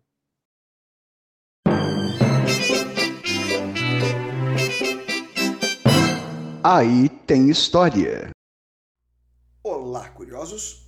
É realmente curioso como às vezes um pequeno objeto pode ter uma interpretação tão simbólica. E aí tem história. O objeto a que me refiro é uma das coisas mais simples e ao mesmo tempo mais geniais em termos de design: o clipe de papel. Ele é só um, um pedacinho de arame com duas voltas. Apesar de muito tentarem, o seu formato atual é muito difícil de melhorar, porque ele é simples e muito funcional. A primeira patente de algo parecido foi feita nos Estados Unidos em 1867, mas muitos outros tentaram fazer uh, outros, outros formatos, até que a gente chega neste formato atual do clipe moderno, que é chamado de clipe gem, gem de gema, joia em inglês, que foi fabricado na Inglaterra por volta de 1899 sem nunca ter sido patenteado. E olha só as voltas que o mundo dá. No mesmo ano, 1899, na Noruega, Johan Weller, inventor e funcionário do Departamento de Patentes local, criou um tipo de clipe que é até inferior ao jam. Ele não conhecia a invenção inglesa e patenteou a sua criação na América e na Alemanha é, de olho nos possíveis lucros que uma fabricação em massa pudesse lhe proporcionar. Mas ele não enriqueceu com seu clipe, porque o Jam era muito melhor. Mas Weller entrou para a história do seu país. É. Na Segunda Guerra Mundial, a Noruega ocupada pelos nazistas, o rei no exílio e uma tentativa alemã de impedir toda e qualquer manifestação patriótica, abolindo, por exemplo, os alfinetes de lapela, distintivos e broches que costumavam ser aplicados no, nas roupas, nos paletós principalmente dos noruegueses. Pois foi aí que alguém lembrou do clipe de Feller. E passaram a usar os clipes como uh, distintivos, como alfinetes de lapela. E a despeito de, da patente americana ser anterior para os noruegueses, o, a invenção é de Johann Weller. E ele é, é não só o verdadeiro inventor, mas homenageado no país como inventor no centenário da sua patente. Instalaram lá em Oslo, capital da Noruega, um monumento 7 metros de altura com o formato de um clipe é, só que não era o modelo do Weller, era o modelo Jam. ah, e por falar em, em guerra, nazistas, quando acabou a guerra na Europa, os aliados, em especial russos e americanos, se deram conta dos milhares de cientistas alemães extremamente qualificados que agora eram, por enquanto, prisioneiros de guerra. Começaram então a disputar eh, esses cérebros todos, mas tentando ser o mais discretos possíveis, possível, desculpe. Todos queriam interrogar ou entrevistar os prisioneiros para saber quais interessavam mais. E os americanos discretamente prendiam um clipe de papel nas fichas daqueles que interessavam que fossem mandados para os Estados Unidos junto com família e etc. Esta foi a operação clipe de papel, a Paperclip Operation. Dentre os muitos avanços tecnológicos, foi daí que surgiu o programa espacial americano. É bastante história para um pedacinho de arame, né? é isso. Essa história eu achei genial, genial essa história, muito legal, essa operação clipe de papel, né? E aí vou aproveitar e fazer um convite para você que, que, gosta de curiosidades assim, também dá uma chegadinha no site do Guia dos Curiosos, o guia dos curiosos.com.br, e tem muito material. Tem coisas assim para você se divertir sobre os mais bizarros, exóticos e curiosos temas. Então, um deles, por exemplo, já que eu estou falando de clipe de papel, o papel. Né? Quem inventou o papel? O que seria do clipe de papel sem o papel? Então, tem no site do Guia dos Curiosos, olha aí, 10 curiosidades sobre papel, para você, né, de quando é o papel, quem inventou o papel, do que é feito o papel, tudo isso está lá no site do Guia dos Curiosos. É, clipe ainda não tem, mas depois dessa do professor Valdemar, nós vamos incluir isso também no site do Guia dos Curiosos. Vamos colocar a matéria dele, inclusive, que essa história é genial. E agora nós vamos dar uma, uma visitadinha em ponto do Brasil.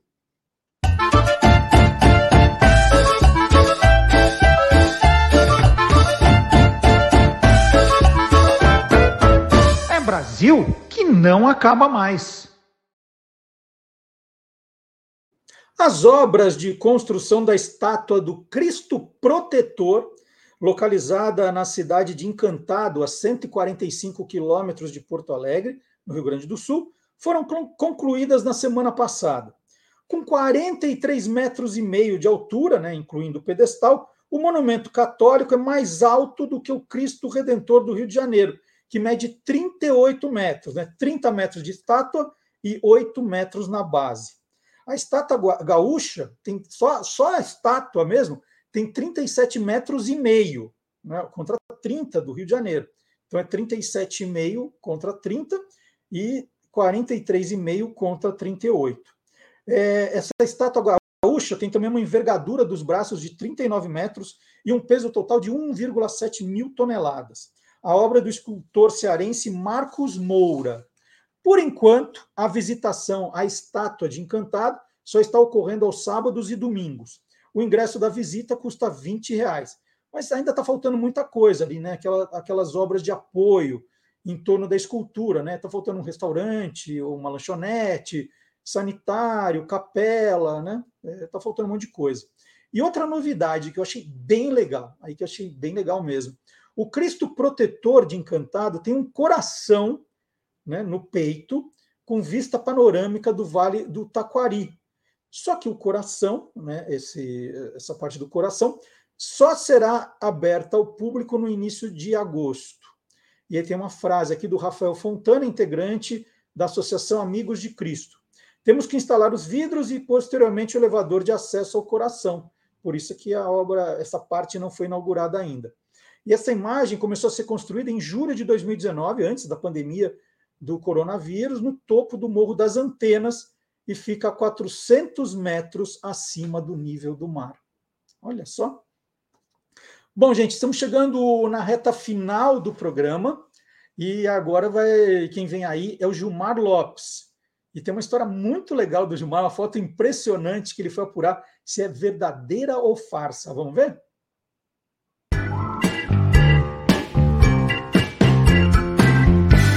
Verdadeiro ou farsa? Aproveitando que dia 30 de abril se comemora o Dia do Ferroviário, eu resolvi trazer para vocês uma foto que circula desde 2009 e que até hoje muita gente tem dúvida se é verdadeira ou falsa. Ela mostra um trem enorme, lotada de gente até no teto. O texto que acompanha essa imagem diz que ela foi tirada lá na Índia, num dia normal. E muita gente ficou curiosa para saber: será que isso é verdadeiro ou farsa? É farsa! Bom, a foto é real, mas ela não foi tirada na Índia. Essa fotografia foi tirada pelo fotógrafo Khalid Tanver, lá em Multan, no Paquistão, em 2008. No dia 2 de novembro de 2008, Khalid presenciou a volta em massa dos devotos muçulmanos sunitas que estavam retornando para suas casas depois de participarem de uma congregação religiosa anual. Centenas de milhares de pessoas participaram desse ritual que durou três dias em 2008. Então, amiguinhos curiosos, o transporte público lá na Índia é bastante precário, até como é aqui no Brasil também. Mas essa foto não foi tirada lá, ela foi tirada no Paquistão em 2008, depois do fim de uma festa religiosa que durou três dias.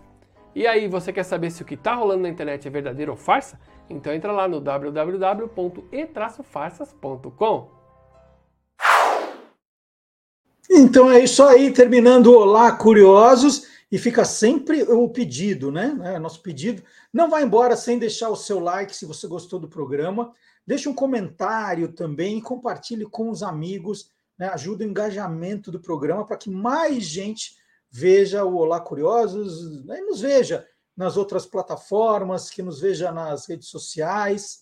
É, é importante, né? É o que a gente pede para você aí, é, como né, a, a, contrapartida por tudo que nós estamos fazendo aí ao longo desse já quase dois anos, né, dois anos aqui na internet, 19 no rádio, ó, já dá 21, vamos, vamos para 21 anos. Então, muito obrigado pela audiência, muito obrigado pela paciência. Sábado que vem tem mais. Tchau, curiosos!